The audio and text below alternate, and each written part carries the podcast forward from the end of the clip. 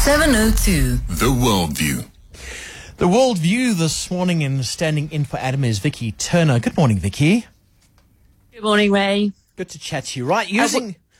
yes, Vicky? I was going to say we'll start off with AI. If you, you know, you've been talking about losing pets. Yes. This is actually one step further. This is a guy in Seattle in, um, sorry, in Silicon Valley in California, rather, not Seattle, who's recreated his father who passed and he's actually recreated him using artificial intelligence to the extent now, Ray, believe it or not, that he's been able to have a conversation with him.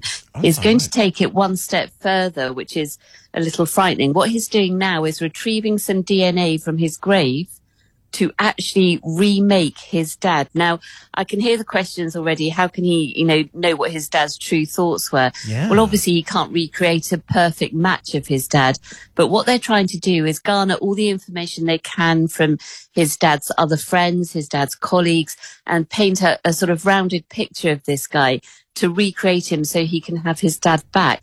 He's convinced Yeah. by 2045, it will be something we can all do. I mean, it's quite macabre, in my opinion. H- hold on, Vicky. I mean, I'm, I'm thinking about Frankenstein. Do they kind of get together at midnight and wait for a thunderstorm and lightning?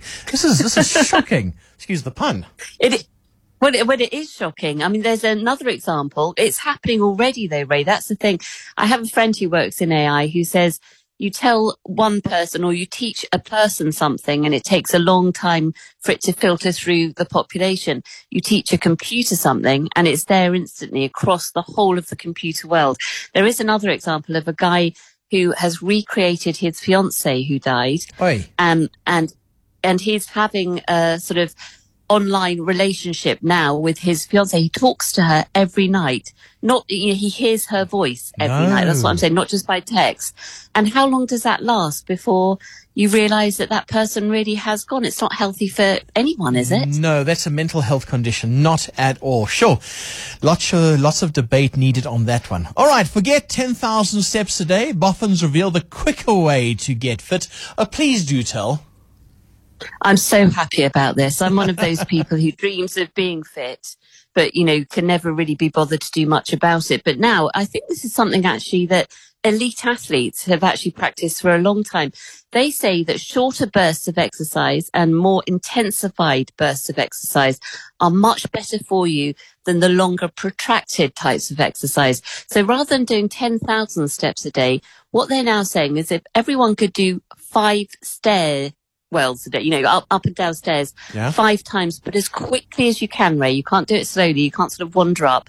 You've got to get up them and down them as quickly as you can, five times a day.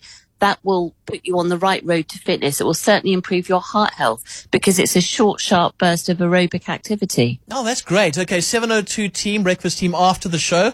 The office is on the first floor. Up and down we go, up and down we go. There we go. They're all nodding at me. all right, we've been talking about Bobby this morning, the world's oldest dog crossing the Rainbow Bridge. I mean, Bobby the dog, eh?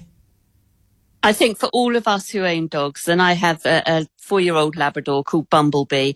Um, I think for anyone who owns a dog, you can appreciate that this story is so sad for their owners. It, this dog was, like you say, Bobby, 31 years old and five months. He had a big birthday party in May where over a hundred people attended his birthday party, believe it or not.